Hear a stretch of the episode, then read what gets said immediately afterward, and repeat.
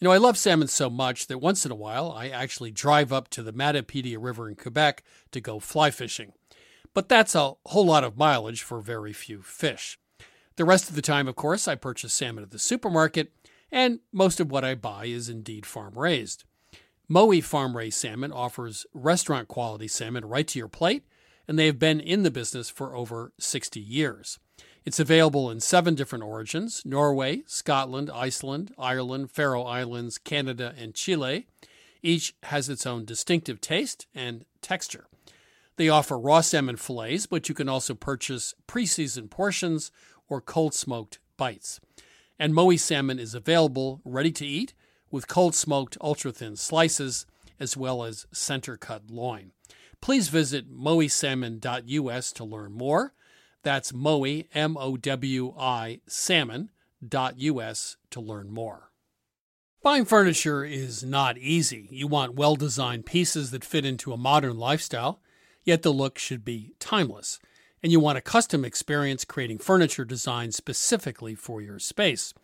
My suggestion is that you check out Cozey, a North American company that thoughtfully designs furniture for modern living. Their high quality products are delivered quickly and are easy to assemble. Cozey also offers a great range of coffee tables, washable rugs, wall shelving, and credenzas.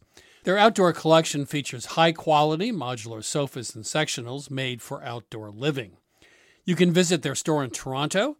Cozey now has expanded from an online market to their first in person space, or go directly to their website at cozey.com that's C O Z E Y dot com. Transform your living space today with Cozey. Visit cozey.com to start customizing your furniture today.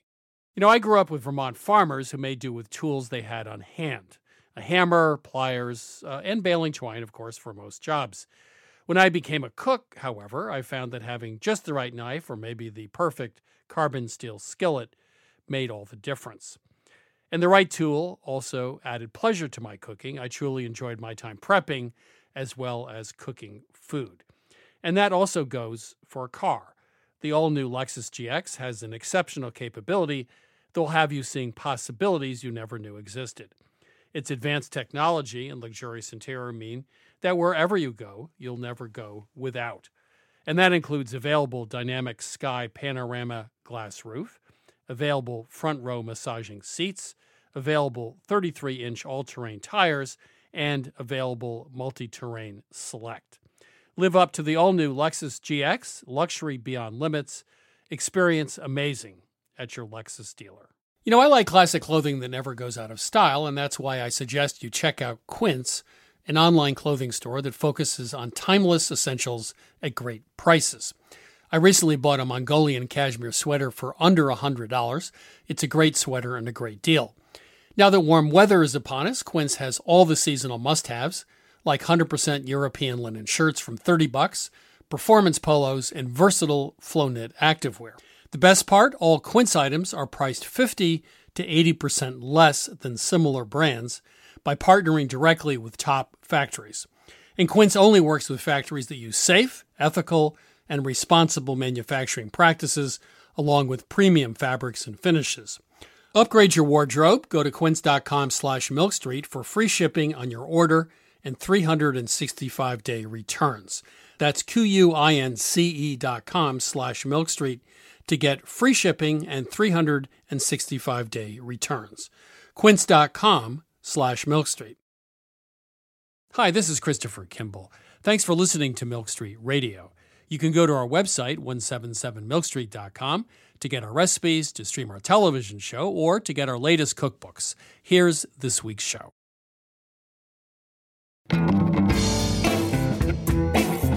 This is Milk Street Radio from PRX. I'm your host, Christopher Kimball.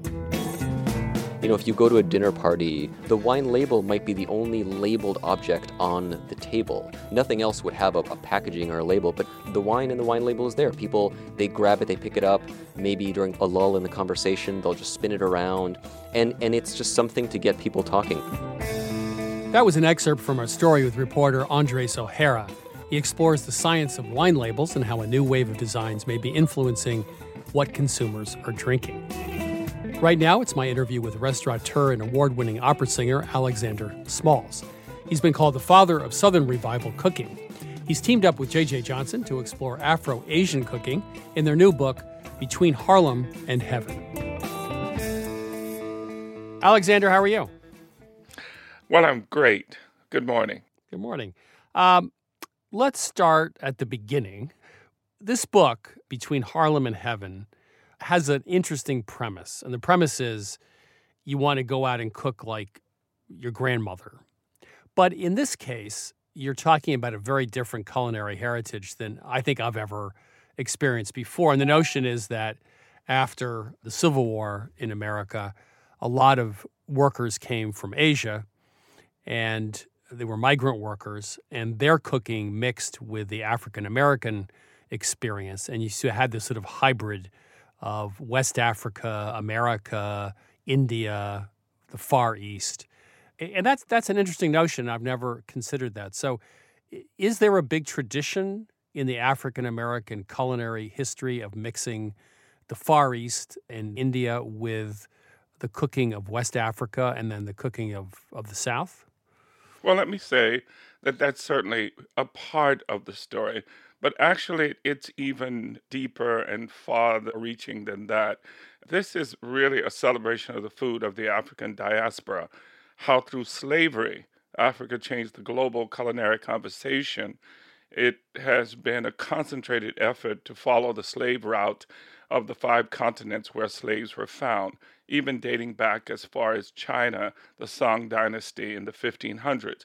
It's really about probably uh, a dark and somewhat horrific part of our history that I went looking for the silver lining through culture and culinary experience. So I was talking about how the cooking in America changed as a result of that diaspora. You're also saying it worked in reverse, that it, it also changed the, the conversation around the world? I really wanted to have a, a really unique concentrated, focused conversation uh, in this book about the journey of African slaves, not only in America, but also how they left Africa and essentially lived throughout um, the global continent. And interestingly enough, the, the part that you highlighted, essentially, when uh, slavery was abolished, you know, we had a lot of uh, migrant workers from China and India, Asia, to come uh, and do many of the jobs that African slaves did.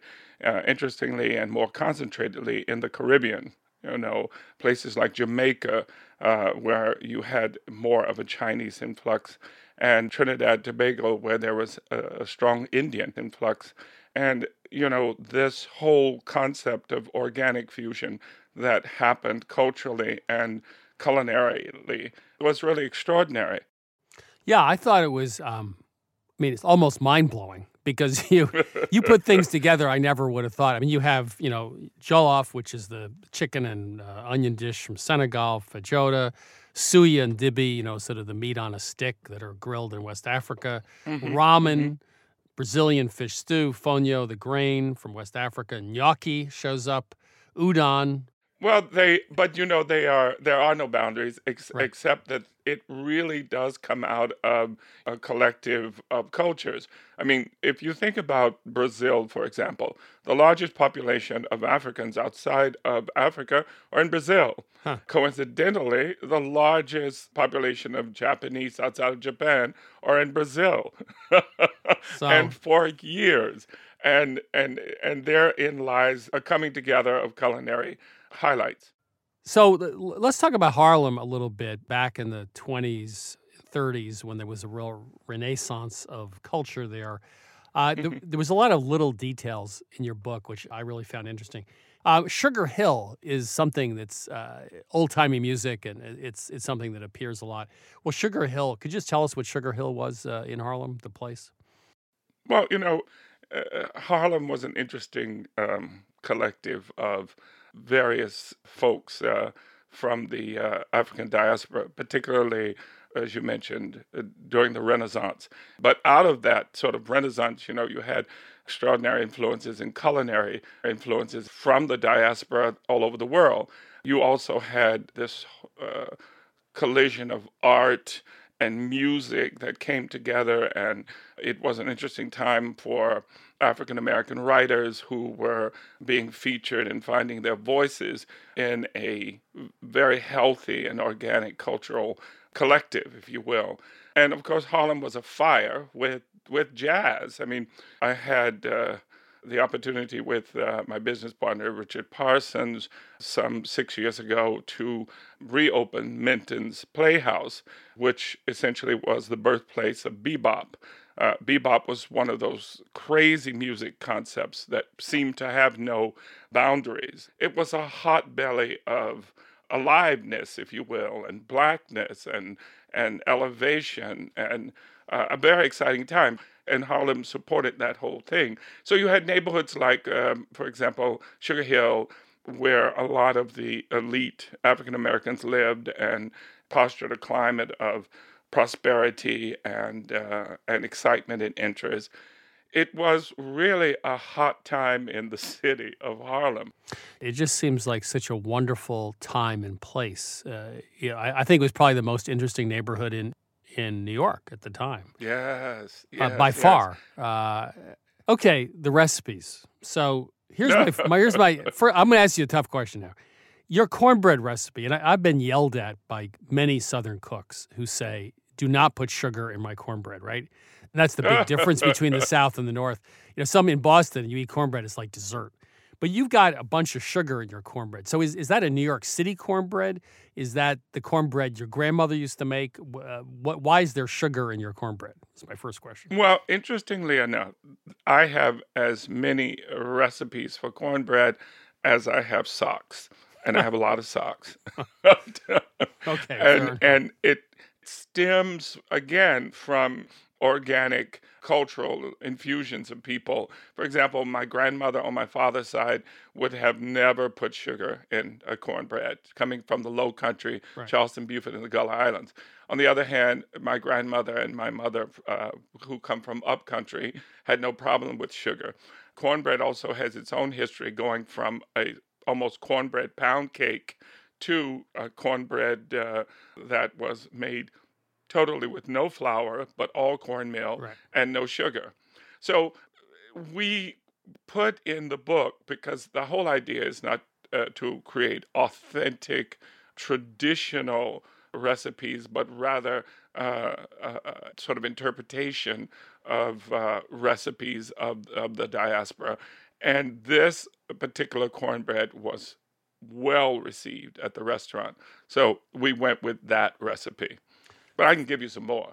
oh yeah, well, and, and, give me some socks too while you're at it. Um, yeah, there's another recipe you you, you uh, a guinea hen. You use cinnamon, uh, which I which is very typical in lots of places. Cinnamon's often used uh, with meat, but I, it sounded like a really interesting recipe too. Well, and that experience comes from a North African experience, right. Morocco, uh, Tunisia, uh, it, you know, even as far up as Lebanese.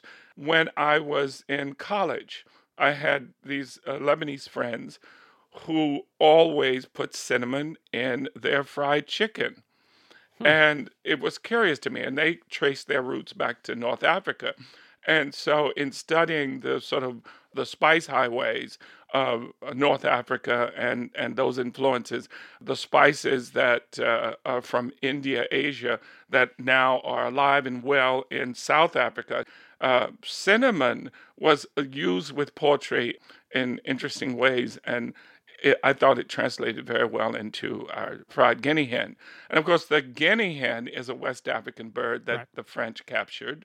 And uh, essentially, we associate the French with guinea hen more than we do Africa. So it was important to me to bring it back, um, not so much as an exotic uh, feature, but uh, something that was uh, uh, and is a big part of the West African culinary experience. So, uh, you've obviously talked about two things. We've talked about two things music and cooking. And they obviously go together in your mind, and they go together for a lot of people. H- how do they go together? Well, you know, I would say music and food are the soundtracks of my life. And I've kind of created a life in the container of those two artistic disciplines. You know, when you come up and you grow up in a small town, you essentially uh, get up from one meal thinking about the next. In my family, our lives evolved around those three meals a day and the preparation of them. And um, we were also, because my grandfather was a city farmer, he had a half acre backyard that was uh, turned into a garden every spring. And often I would, I would uh, work in that garden and I would sing because singing made me very happy and I was a happy child. So I was able to take all of that and continue evolving as an adult. And, you know, I still sing and cook.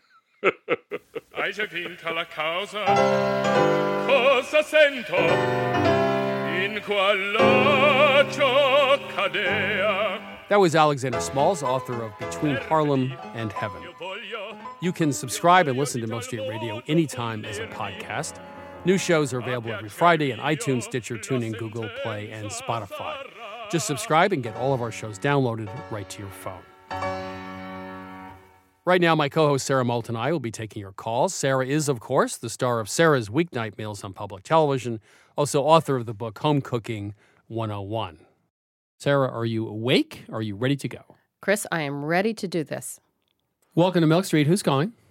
Yes, this is Elizabeth Tillinghast Ottinger at um, in Middlebury. Oh, Middlebury is not far from my farm. Lovely town, by the way. Yes, well, I have a question for you. Um, I have been trying to serve toast for at cocktails, which I find far nicer than nibbles, um, than crackers for nibbles. But I have been totally unsuccessful in making the toast in advance. Um, I read online that you toast it and then you put it in a bag and suck out the excess air with straw. I've tried that. It works for half an hour, and then the toast always becomes limp and unpleasant. And I've tried this with all kinds of bread, and I would very much like to know what you have to say in this topic. Sucking out the air with a straw. Yeah. That's okay, that's that's a new one. I mean, well, uh, it's like bruschetta. I mean, you could use a 350 oven, slice the bread, brush it with olive oil, salt, a little pepper, maybe some spice if you like. Put in the oven, on a rack on a baking tray and let it get really brown. And that way you'll really dry it out. Oh, the toaster is not idea. going to uh, get enough of the moisture out. Well, gee, I will most certainly try that. Or do a whole bunch if you're thinking more bruschetta. Just do a whole bunch in the oven soon before the guests arrive, and mm-hmm. maybe you don't brown it quite as much. But a long, slow, moderate oven will get rid mm-hmm. of more moisture than a toaster. I just say leave it uncovered, even. I mean, what's the problem with doing that? What do you think? If you use the oven method, leave it uncovered. Yeah. Yeah. Uh huh. Have you been doing it in the toaster? I've been putting it under the oven broiler because I don't have a toaster. I have a tiny kitchen. Yeah, that's yeah. not going to work no, because think... the heat's too high. You're not going to have enough time to get to the center of the bread to really evaporate the moisture. Right. This is so helpful. Thank you. Okay. You're and, welcome. And by the way, I agree with you. I think homemade toast is really nice. So good yes. for you. Yeah. Great. Thank you. Take care. Bye-bye. Bye. All right. Thank you. Welcome to Milk Street. Who's on the line? Hi, this is Alyssa from Sidney, New York. Hi, Alyssa from Sidney. How can we help you today? I have a question about scallions. Um, I have a couple recipes that I use quite often that have scallions as one of the ingredients, but when I'm working through the recipe, they never identify which part of the scallion to use. So, how do I know which part to use? Let me ask you what nationality recipe is it? One's a Middle Eastern recipe um, with falafel, and the other one that I make quite a bit is a Thai chicken pizza. So the scallions are a topping. So put on in the end. Mm-hmm. You know, I generally feel like uh, the white is a little more pungent and does better with a little bit of cooking to sort of tame it. The greens, for me, I usually chop them and finish with it. You know, they're sort of more grassy. Not that they don't have a little bit of a peppery bite. Chris, what do you think? I totally agree. The whites, I would definitely cook a little bit. I mean, there was a, a great story about a cooking school teacher who, Mary Cunningham, who you know, yes. I once a month she used to give a free cooking class just to keep her hand in the game, and she asked a student just the same question, and sometimes they're referred to as green onions, you know, scallions. And the students said they always threw away the white part because the recipe said green. Oh, that's so funny. So she thought they just referred to the top. So it's a very good question. I think the whites are usually used for some cooking, and the greens can be used as a topping later or not have to be cooked. When I write a recipe, I always indicate, and when I worked at Gourmet, we did too. So we'd we. say whites with, you know, a half inch of the light green part, or we'd say whites and greens, or just the whites. So that's bad recipe writing too. Yeah, and that was my other part of the question, which you I think answered. Um, but when you talk about the greens, I am wondering if like the light green part versus the darker green part, which is kind of drier, if that would make a difference as well. Is it just that whatever's closest to the white is going to have the most strong flavor? Yes. Well, if the tops are, are very dark and slightly withered and dry, I would just cut those off, though. Make sure that they're in good shape. In terms of the flavor profile, I'd say moving from the bottom to the top, the, the white is going to be the most pungent, and then the light green will be slightly less so, and then the top part is more of a grassy, sort of peppery, oniony taste. Okay. Thank you so much. Thank you for calling. Thanks, Alyssa. This is Milk Street Radio. I'm Christopher Kimball. If you have a cooking failure, a question, or a complaint, or if you just want to try to stump us, give us a ring at 855 426 9843. That's 855 426 9843. Or just send us an email. We'd love to hear from you at questions at milkstreetradio.com. Welcome to Milk Street. Who's calling? Oh, this is Linda from Los Gatos, California. How are you? Hi, I'm fine. Good. How can we help you? I was at a dinner party and the person served a lamb tagine and it was really delicious. So I was thinking about buying a tagine cooker and uh, looking over the internet there are many models, but several of the reviewers said that they had a real problem with them cracking even though they soaked them and used a heat diffuser, they still cracked and my question is is it worth spending $75 on something that could possibly crack and is there a way to avoid the cracking We've used the one we sell. We've used i noticed you have one in your store Yeah, I mean, it doesn't crack if you follow the directions. You could use it in a low oven, uh, Yeah, which I- I- probably would be safer than putting it on the stove Top of the stove. That would probably alleviate any potential cracking. I think the real question is, does it cook better or not? Um, Yes. The theory is the shape collects moisture in the top, which comes back down on the food. Earthenware in general, I know that Jose Andres, for example, the chef out of Washington, loves cooking in earthenware. He just feels good about it, and also I think it retains heat more evenly. So if you're going to cook something low and slow, earthenware is a nice way to cook. It's a gentler way to cook. So yeah, I like it, but you can certainly use a Dutch oven. I mean, right i have a yeah. cast iron dutch yeah, oven Yeah, you can do that. I mean, that's fine. I haven't cooked a lot in a tagine. I have used the earthenware though to say do a chicken in the oven, mm-hmm. but I do it in the oven just because it makes Right. me nervous.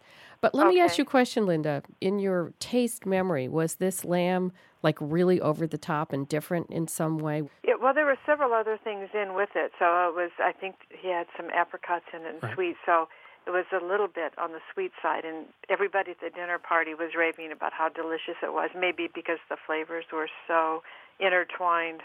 Well, you know, I was in Morocco a few years ago and I took a lesson in tagine cookery.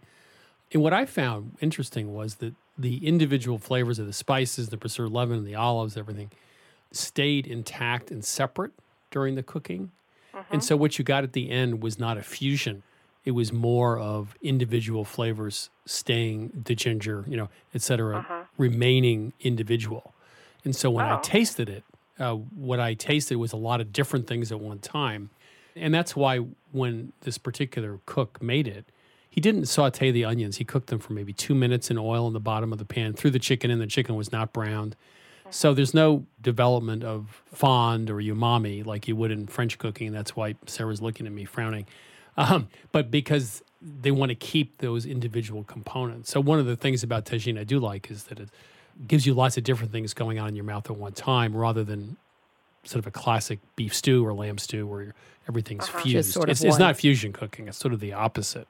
Oh, okay. But using sweet and savory, of course, which they do in many tagines, is Yeah. obviously and then, great. well, since it's clay too, I noticed that some are glazed inside and some are not glazed. Does that make a difference? The ones I've seen are glazed on the outside, not on the inside. And most earthenware cookery is not glazed on the inside, like the ones Jose has. Um, I would prefer to use one not glazed on the inside, personally. Okay. You always worry about the paint used in the glaze. Right. Okay. Whether or not you buy a tagine, you can certainly make a tagine. The prep is relatively easy. Okay. Go for it. Thank you very much. My pleasure. Okay, Linda. Thanks. Okay. Thank you. You're listening to Milk Street Radio. I'm Christopher Kimball. Coming up next, my conversation with Andres O'Hara. I'll be speaking with him about wine labels. We'll be right back.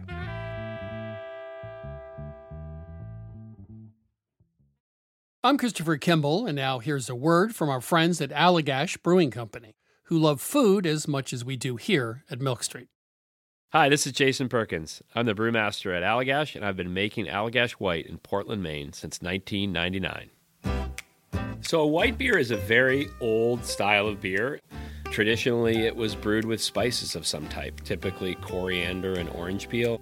And I think one of the things that makes Allagash White distinctive and different is the rare combination of complexity and drinkability.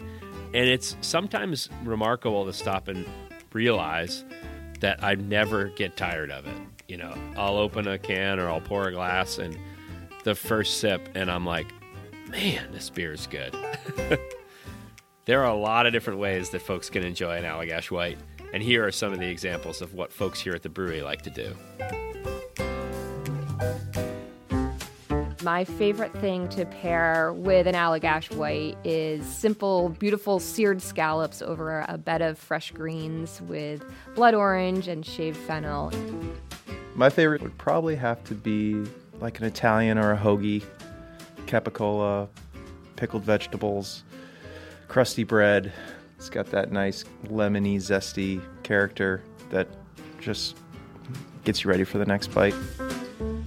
The ultimate pairing for me is this dish called bossam, which is this like big pork shoulder with like salt and brown sugar. We also call it candy pork in my house, and a little like scallion ginger sauce. It's like lettuce, rice, pork, sip of white, lettuce, rice, pork, sip of white, and it's just perfection. My other top choice was like a hot dog. Like just have a hot dog and have an Allagash White. You don't need to dress it up. There's something about mussels with beer, especially the white, that is just so good. I feel like it goes really well with different soft cheeses that aren't too dominant, but then also with like spicy Indian food. So I think it's just really versatile. I could imagine like something like um like lemon meringue pie. That would be really nice. Pairing Allagash White with carrot cake is a thing of beauty. This maybe it sounds really boring, but pepperoni pizza. I feel like after a long week, having like a nice warm pepperoni pizza and a cold Allagash White is just like you made it. Like you did your week. You deserve this pizza. You deserve this beer. It's perfect in summer. It's perfect in winter. I haven't really found a flavor that I don't think works really well with Allagash White. Yeah, so not only do I drink it while I cook, I often cook with it. So if I'm creating some kind of stew, I'll add a little bit of Allagash White to it. A lot of people use Allagash White in like a fried fish batter. Anywhere where you can add like a spritz of lemon or a spritz of lime, that could be the beer. We are very food minded here at Allagash, obviously. and I think because of that, Allagash White is kind of subtle in a way that not all beers are. And I think that makes it very food friendly. I think it tends to unlock qualities in the food that you otherwise wouldn't necessarily notice. Like it's not too hoppy or it's not too sweet, so it sits right in the middle and sort of brings the flavors of the dish to life. If you ask anyone here at Allagash, we're pretty much all stands for this beer. We love it so much because every time you have it, you pick up something new. Every time you come back to it, you're reminded, like, oh wow, yeah, that's really good.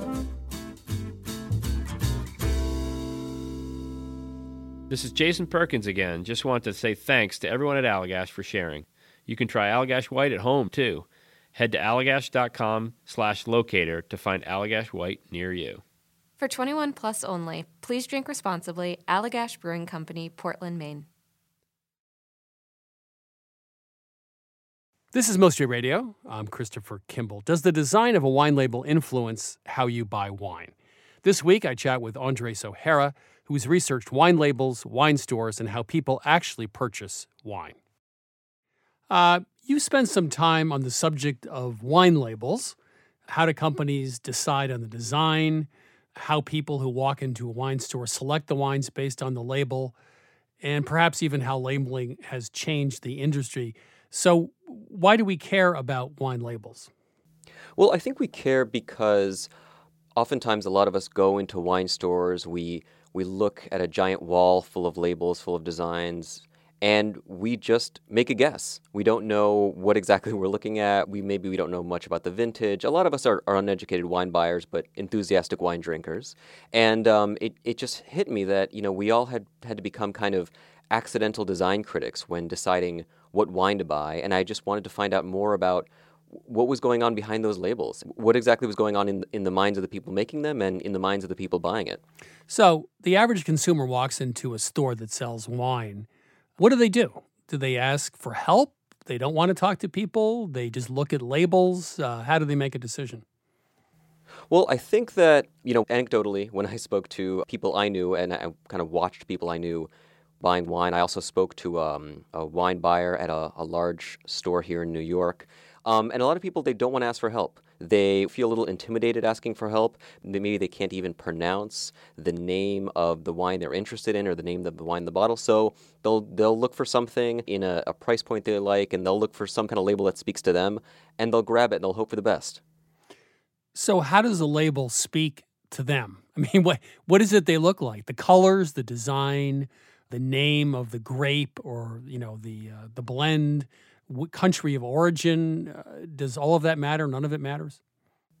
Well, that's that's I think kind of exactly where the tension lies right now between these new designers and these kind of old school winemakers and wine label designers. It's because it's this idea that, and it's it's backed up by at least one or two studies that said that um, you know baby boomers were much more interested in informational labels, labels that talked about the vintage and the country of origin, and millennials were much more interested in a label that kind of told a story, that kind of made them feel in a, a certain way. Because what I would say is that oftentimes you don't know what you're drinking. You don't know what what something tastes like, but you know what something looks like, and you can kind of interpret it.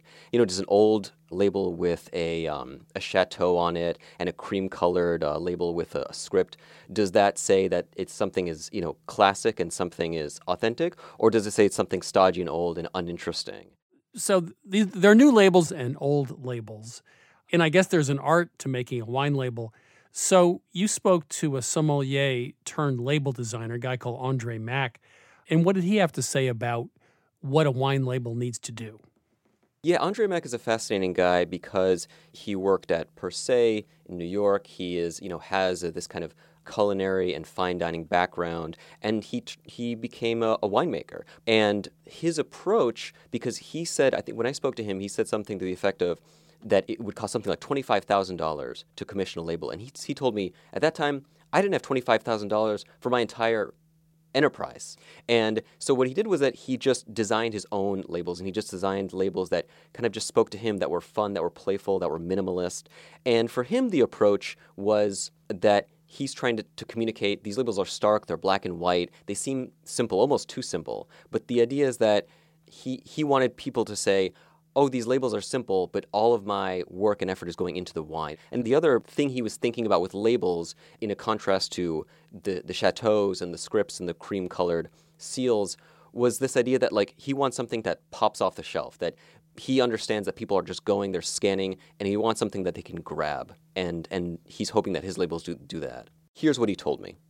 You know, interesting thing about labels, I was selling wine in Chinatown with a sales rep and uh, they have these huge Chinese weddings, but they didn't taste any of the wine. So we showed up with a bag full of wine and we're like, we don't taste the wine. He goes, we want to take a bottle. And they have this huge wall and they put all the wine up on this wall.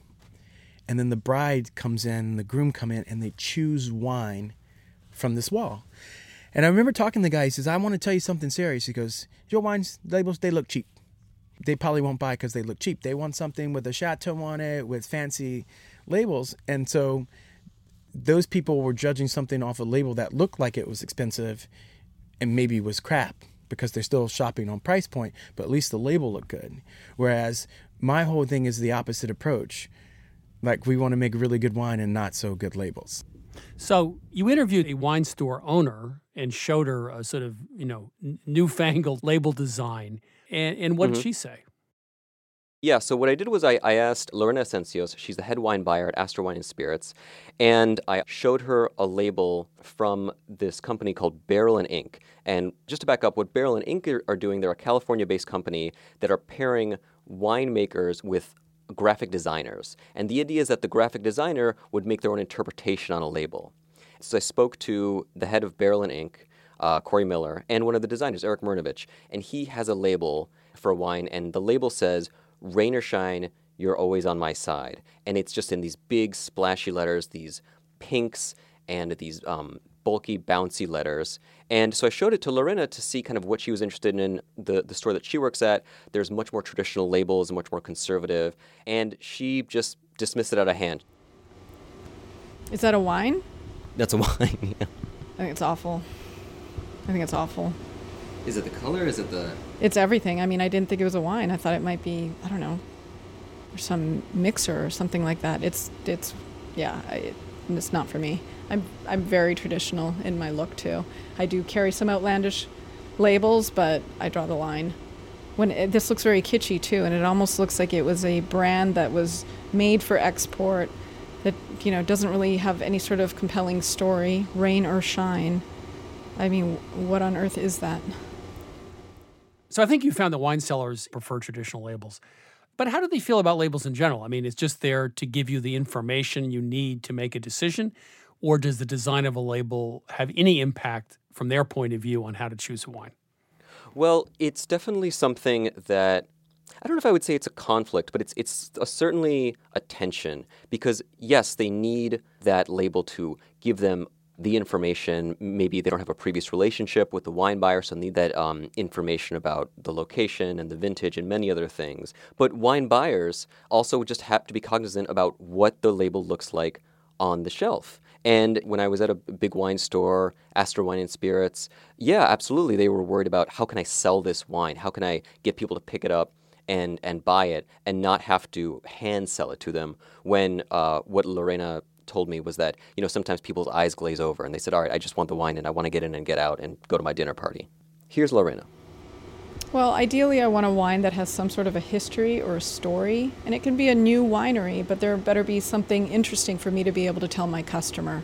I don't need kitsch, I don't need cupcakes, I don't need, you know, puppy dogs on the front label. I need something that's relevant and kind of respectful of the winery it's coming from. There's been some talk uh, about the emotion of a wine label, what you're trying to convey. Is there something particular about wine emotionally you're trying to convey as opposed to a bar of chocolate, a cup of coffee, a bottle of milk? Is it trust? Uh, is it excitement? Is it flavor? Is it uh, sourcing? Is, it, is a scarce commodity that's rare? When they design labels, they have specific emotional impact in mind of a certain kind? I do think wine labels do have an emotional impact.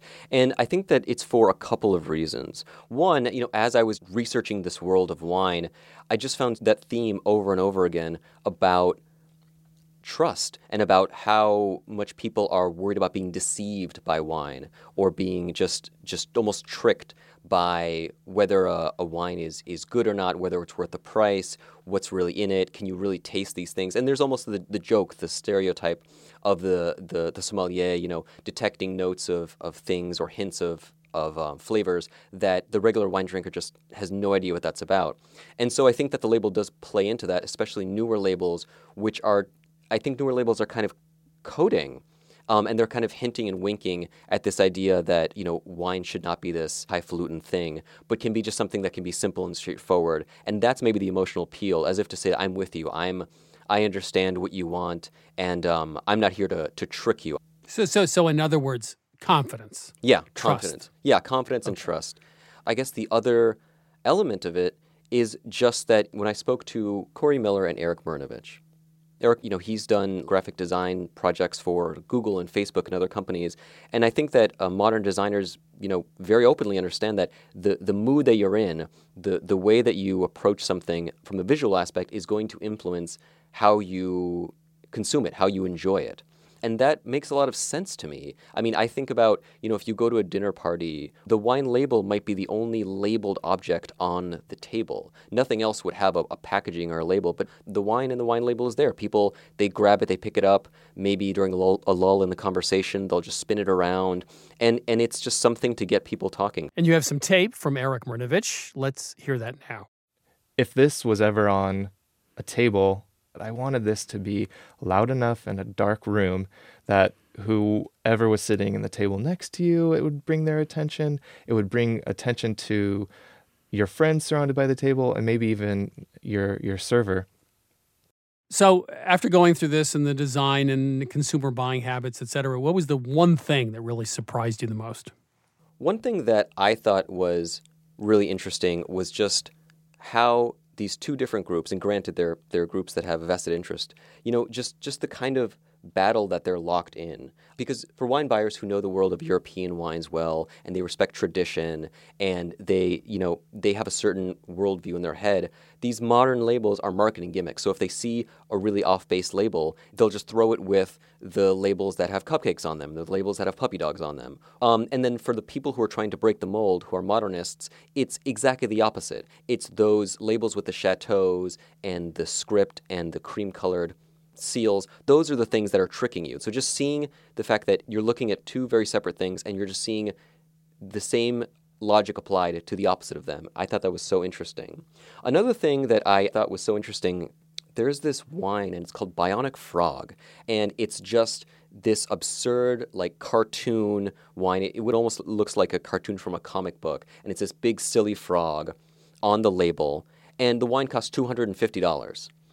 And when I spoke to Andre Mack about it, he said something so interesting. He said, if that wine cost $25, no one would ever buy it. Everyone would think it was a gimmick and it's absurd. But because that wine cost $250, you've got consumers who know, wow, this, you know, these people must have a lot of confidence in their wine to put something so bold and absurd on it. And I don't know, I just something about that that absurd frog and that $250 sticker is just it just sticks out to me. Well, it's the old saying in the antique business, right? If it doesn't sell, double the price. Yeah. Andre, thank you so much. Oh, absolutely. Thank you. you. so much. That was producer Andres O'Hara. You know, buying wine is like buying shoes by mail. You never know if they're going to fit.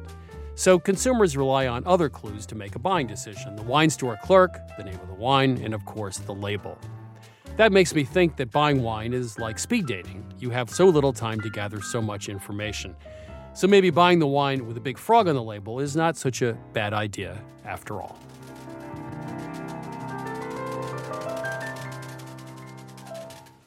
Right now, I'm heading to the kitchen at Milk Street to chat with editorial director J.M. Hirsch about this week's recipe.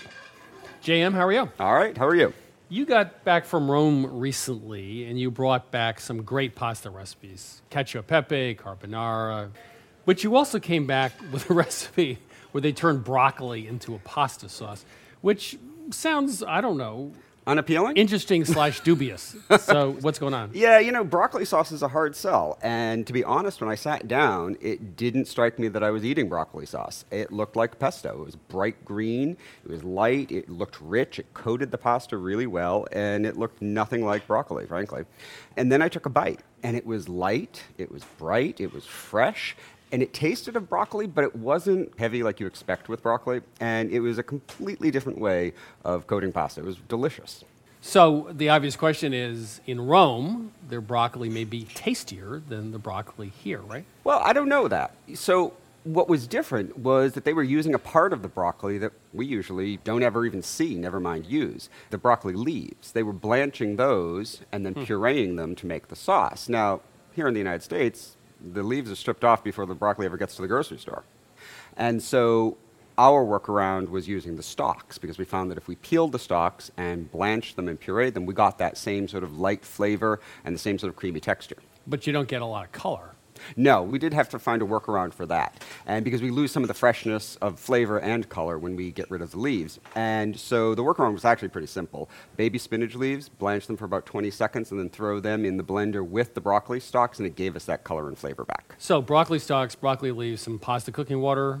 That was about it. A little bit of cheese, a little bit of hot pepper, and it came together fast. A little lemon zest to brighten the flavors, and That's it. So while you're cooking the pasta, you can make broccoli sauce. JM, thank you very much. Uh, Thank a new way to use broccoli at home on pasta. Thanks. And you can find this recipe at 177milkstreet.com.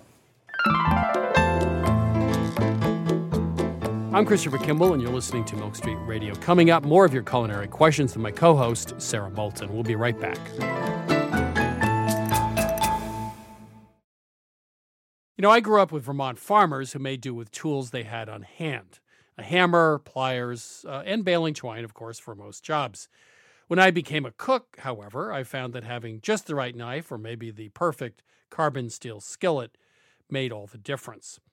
And the right tool also added pleasure to my cooking. I truly enjoyed my time prepping as well as cooking food. And that also goes for a car. The all new Lexus GX has an exceptional capability that will have you seeing possibilities you never knew existed. Its advanced technology and luxurious interior mean that wherever you go, you'll never go without. And that includes available dynamic sky panorama glass roof, available front row massaging seats, available 33 inch all terrain tires, and available multi terrain select. Live up to the all new Lexus GX, luxury beyond limits. Experience amazing at your Lexus dealer. You know, I love salmon so much that once in a while I actually drive up to the Matapedia River in Quebec to go fly fishing. But that's a whole lot of mileage for very few fish. The rest of the time, of course, I purchase salmon at the supermarket, and most of what I buy is indeed farm raised. Mowi Farm Raised Salmon offers restaurant quality salmon right to your plate, and they have been in the business for over 60 years. It's available in seven different origins Norway, Scotland, Iceland, Ireland, Faroe Islands, Canada, and Chile. Each has its own distinctive taste and texture.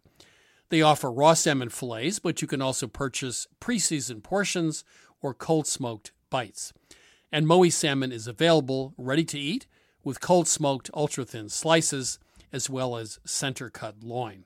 Please visit mowisalmon.us to learn more. That's Mowi, M O W I, salmon.us to learn more.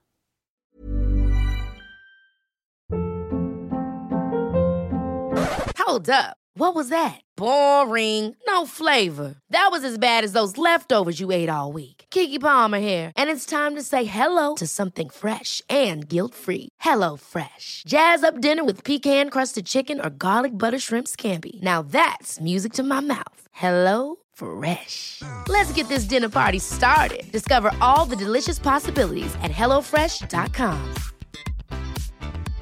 Mom deserves the best, and there's no better place to shop for Mother's Day than Whole Foods Market. They're your destination for unbeatable savings, from premium gifts to show-stopping flowers and irresistible desserts. Start by saving 33% with Prime on all body care and candles. Then get a 15-stem bunch of tulips for just $9.99 each with Prime. Round out Mom's menu with festive rosé, irresistible berry chantilly cake, and more special treats. Come celebrate Mother's Day at Whole Foods Market. Hi, I'm Daniel, founder of Pretty Litter. Cats and cat owners deserve better than any old fashioned litter. That's why I teamed up with scientists and veterinarians to create Pretty Litter. Its innovative crystal formula has superior odor control and weighs up to 80% less than clay litter. Pretty Litter even monitors health by changing colors to help detect early signs of potential illness. It's the world's smartest kitty litter. Go to prettylitter.com and use code ACAST for 20% off your first order and a free cat toy. Terms and conditions apply. See site for details. This is Most J Radio. I'm Christopher Kimball. Right now, it's time to take some calls with my beloved co host, Sarah Moulton. Sarah, are you ready? I'm so ready, Chris. Welcome to Milk Street. Who's calling? Hi, this is Elizabeth from Dripping Springs, Texas. Hello, Elizabeth. How can we help you? So I have a question about beans, Dried beans. dried beans. Well, I am one of the people who have become obsessed with my Instapot, and I love the idea of pressure cooking beans. But every time I look it up, the debate of whether or not to soak beans keeps coming up. So I wanted to know your opinion on both nutritional and cooking value of do we still soak beans before we cook them or not? Yes. Well, wait a minute. No, the only reason to soak beans, if you're using a pressure cooker, is that I would use two tablespoons of salt and eight cups of water and a cup of beans. and you will have tastier beans because the salt will get into the beans and you'll have more flavor. It will not affect because the pressure cooker does such a great job with beans under high pressure. Is not really going to affect the texture that much. So you, Sarah's giving me that well, evil doesn't eye. it? Doesn't the salt help to soften the skin too? Yeah, it does, but in a pressure cooker, pressure cooker does a great job. So you can get away with it. And the whole point of the Get away with cooker- not soaking. You're yeah. saying So the pressure but cooker The will flavor's so more- much better when you soak them. That's them. true. You're going to get much more flavor with the salt. Also, it really, I mean, it's very quick with the pressure cooker, but if you soak them, they only take four to seven minutes. Now, you know, if you haven't soaked them, they take about 20 to 35. Four to seven minutes in the pressure cooker? Yes. Really? Absolutely. Well, no. Yes. That's crazy. I know. And I'll tell you, here's the interesting thing, Elizabeth. Also, it depends on where you get your beans and Well, how true. long they've That's been hanging out. Because if you've got a bag of beans that sat, and you may not know, even if you pick it up at a supermarket, how long it's been sitting there. If those beans have sat there for a year, they could take so much longer. So anytime I see a chart of how long dried beans take to cook, whether it's traditionally or in a pressure cooker, I just don't believe it. You just have to try so it the, out the yourself. short answer to her simple question is for flavor purposes, it's better to soak them in two tablespoons of salt, eight cups of water overnight. But in terms of texture, you can get away with it in a pressure cooker. Yes, you can. Yeah. And But so, does that apply to all kinds of dried beans? So, Yes. pinto, black, red. Yes, and as I'm sure you know, you have to add some oil to the water so that it doesn't jam up the drainage spot. hmm Yeah, So there you go. Salting and, and soaking overnight is usually a good idea. it really makes a. I think it makes a huge difference. Elizabeth, thank you so much. Thank you, Elizabeth. Thank you. Yeah. Have a Okay. great one. You're listening to Milk Street Radio. I'm Christopher Kimball. Give us a ring anytime at 855 426 9843. One more time, 855 426 9843. Or send us an email at questions at milkstreetradio.com. Hello, who's calling and how can we help you? My name's Dominic from Chicago. Hi, Dominic from Chicago. My question is I've been using the Better Than Bouillon for, you know, Better Than Bouillon chicken base. Mm-hmm. Mhm. Mhm. Whenever a recipe calls for, you know, a sauce or to deglaze a pan, you know, I've just been microwaving the amount of water I need and then whisking in the Better Than Bouillon.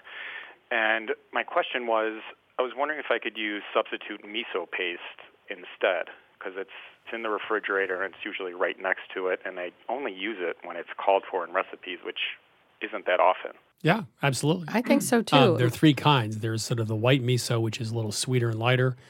There's a mid-range, sort of a brown paste, which is mid-bodied, and then there's a very dark, dark red miso paste you can find. Um, They also go up in saltiness. and you, you know, if you're doing something with beef, for example, you might use the the Red one. Heavier The color. one, yeah. But I think that's a great idea. It's like an instant umami bomb too. And we do that with soups and stews. Use miso as a base with hot water Yeah. or with water. I think everybody should be using miso more. So when the recipe calls for like just deglazing the pan with chicken stock, it's not going to alter No. And by the way, the better than bouillon is what I use. I love it because it stays fresh in the refrigerator. Right. And you don't have to throw out the box or the can after you use mm-hmm. half of it. And the chicken base, I think, is very good. But you could use miso, absolutely. Sure. I would keep in mind though the saltiness factor. So don't add a lot of other salt to the recipe because the miso will add a fair amount of salt. Okay, great. Well, I'm going to try it for the next No. uh, couple weeks. And, and, and, and try out the different styles because they're very different. Yeah, but they're all good. Okay, perfect. Great. All right. Thanks for calling. But thank you very much. Bye. This is Milk Street Radio. I'm your host, Christopher Kimball. Right now, it's time for this week's Milk Street Basic. On a recent trip to Dakar, Senegal, I discovered ROF. That's R O F. It's a mix of parsley, scallion, garlic, salt, lime juice, and zest with the added punch of habanero peppers. ROF can be used straight as a garnish for roasted or grilled meats, as a stuffing for fish, tossed with blanched sauteed or roasted vegetables, or blended into a vinaigrette for salad. To make ROF, use a food processor. Add two cups flat leaf parsley, four chopped scallions, two peeled garlic cloves, a habanero chili stemmed and seeded, one teaspoon grated lime zest, and a quarter cup lime juice. Process until smooth. For a salad dressing, add a quarter cup of neutral oil. You can find this recipe at milkstreetradio.com.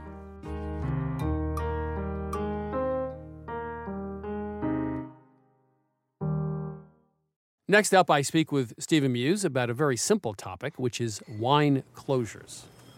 Stephen, how are you? Good, Chris. I see a multiplicity of bottles Mhm. and a singularity of wine glasses. Well, yeah, this is going to be kind of a dry run, you might say, Chris, because you don't really get to taste much wine Great. in this That's segment. Terrific. We're going to talk about wine closures and closure systems. And this is something that I get questions about all the time in the wine corner at Formaggio. Most of the wines are sealed with natural cork, but there are some exceptions, and customers want to know mainly whether the way that the bottle is sealed has anything to do with the quality of wine in the bottle.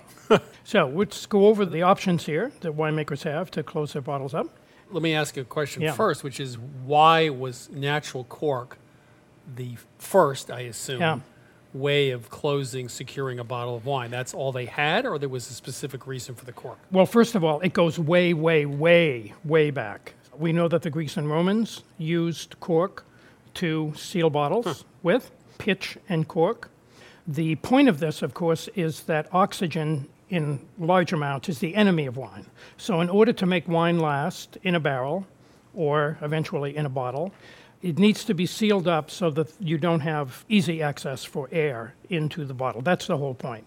Now, is there any breathing with a cork? Uh, this is one of the main benefits. Let's talk about what you want from any kind of closure technology in a bottle of wine. You want to be able to keep the air away from the wine, but you don't want it to exclude every bit of air. Cork does a really good job of admitting just the tiny amount of oxygen that enables wine to mature and age nicely. Uh, most quality wine in the world is sealed with natural cork, and it does a beautiful job. There is at least one major drawback. Big problem for the industry is something called cork taint. It's caused by an organic trichloroanisole. It's produced by a fungus that can get into the cork, and it produces what everybody calls a corked wine. And I just happen to have opened a bottle. It turned out to be corked, and I brought it along. Oh, thank you. And Oh, oh, so you get to stick your nose in This is the tasting. I get a sniffing. Right. Ooh, yeah. Mm hmm The estimates are that 3 to 5% of all wine suffers Really? from cork taint. This is what has driven the search for alternative closures, and we've got a couple of them to look at today. One of them is supposed to behave just like natural cork, but it's synthetic, and you can see Mhm. sort of white plastic, Yep. yeah, kind of hard. So I'm going to open this. I don't think I've ever purchased a bottle with a synthetic cork. Is that just because I have luck of the draw, or is this a common thing now? A less expensive wine is you're more likely to encounter a plastic cork than in wine that's very fancy. So we're going to pull this out. So there's your plastic hmm. cork. It's a kind of hard plastic. It's compressible, but it's really firm. It does a good job of solving the problem, but people don't really like it because number one, plastic cork seems kind of cheesy. And number two, they're almost impossible to get back into the bottle once you've drawn them out. If you buy a bottle of wine for 15 bucks, is the cork 5 cents of that? If it's a plastic cork, it's a very small percentage of the price, pennies. But a real cork? Natural cork can get quite expensive. A winemaker in Tuscany told me that he pays as much as a dollar and a half. Really? For a quality cork and a capsule to be put over the neck of his bottle. So that's a lot of money. And you multiply that through Right. the sales chain, and it can get rather expensive. So now we have screw top, or Yeah, what's next? so several decades ago, this system was invented. We call it a screw top or a screw cap. I'm going to uncap this. And while I do it, I'm going to show you how to do it with a little bit of panache. So you don't really want to do it like you're opening a ke- Li- ketchup like I would do it, yeah. You know, hold it by the neck and then turn it. You want to put your fist and thumb over the neck and the top of the bottle. Put the palm of your hand on the bottom of the bottle, and then turn the bottom of the bottle. Huh. How chic. Yeah, it's a way Yeah, to open it with a little done, bit of yes. panache, right? Okay. Now, does this let any oxygen at all into the bottle? Much less than a natural cork. The magic here is not in the aluminum cap itself, but it's in what's called the wadding, which is that little pad Mhm. that sits down inside the lid. There's actually quite a lot of technology there, and if you're a winemaker, you can specify exactly the amount of oxygen exchange that you'd like to have in that cap. The other nice thing about it is that there's almost no way for anybody to tamper with the bottle. Are you saying that with a natural cork, there can be tampering? Oh, yes, it's been done. Like they pull the cork, put some cheap swill in it, and put the cork back? Uh, not necessarily cheap swill, but typically Less expensive cheaper. swill. yes, that's right. Okay. So now we have the uh, Coca Cola cap. Right. This is called a crown cap. It's the little ribbed cap that we're all used to seeing on a soft drink bottle, right? If we're moving down the line here in terms of prestige, the crown cap is pretty much the low rent district for this kind of thing. It's quite a marvelous little thing, and a lot of winemakers really like it. I'm just going to open it. I mean, there's no trick to this. In terms of the wine, there's no. Is there any breathing here, or is it totally sealed? It is very tightly sealed. Okay. As you know, when champagne is made, there's a secondary fermentation. And when it gets its little dose of yeast and sugar, it's sealed with a crown cap.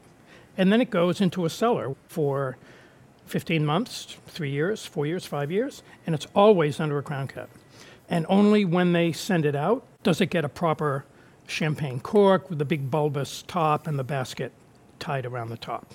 All right. So the takeaway is there are four different kinds. There's the natural cork, synthetic cork, the screw cap, and the bottle like you'd see in a bottle of Coca-Cola. Mhm. Does any of this really matter to the consumer if you drink the wine within, let's say, a year of buying it? What I tell customers is if you're going to bring home the wine and drink it, you know, in the next week, in the next month, in the next six months, you don't need to be concerned about the closure at all. It's mainly, you know, get over whatever shame you have about opening a bottle of wine with an alternative closure, because in fact, they do a pretty fine job. So there's no shame in closure. On that note, we'll close. Thank you, Stephen. Thanks, Chris. That was wine expert Stephen Meuse. You know, early in the show, I spoke to Alexander Smalls about how African American cooking has been influenced by Asian cuisines. In an era in which immigration is hotly debated, it made me think that when it comes to food, there really are no borders. Governments can stop the immigration of people, but not their food, and therefore their culture. You know, Alice Waters was right. Food is political, it can change the world. Or put another way, food without borders. That's it for this week's show. If you tuned in too late, you can listen to our podcast on iTunes or wherever you get your podcasts. Remember to subscribe to the show. You'll automatically get every show downloaded to your phone or tablet each week. If you want to learn more about Milk Street, please head to 177milkstreet.com. There you can download each week's recipe, subscribe to our magazine, watch our TV show, or order our new cookbook.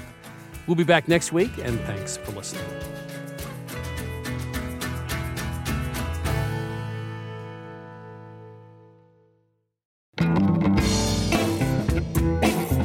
Christopher Kimball's Milk Street Radio is produced by Milk Street in association with WGBH. Executive producer Melissa Baldino. Producer Tristan Chiumenti. Associate producer Carly Helmetag.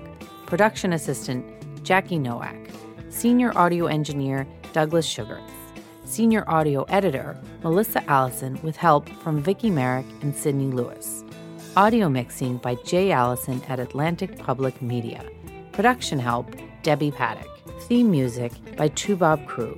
Additional music by George Brandl Egloff. Christopher Kimball's Milk Street Radio is distributed by the Public Radio Exchange.